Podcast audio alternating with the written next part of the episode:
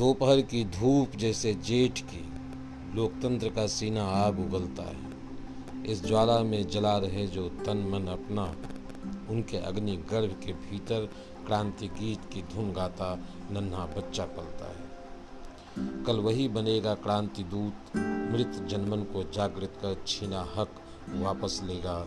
हवा और पानी के संग सूरज की उजियाली को दिला सकेगा आज़ादी, सबकी झोली भर देगा।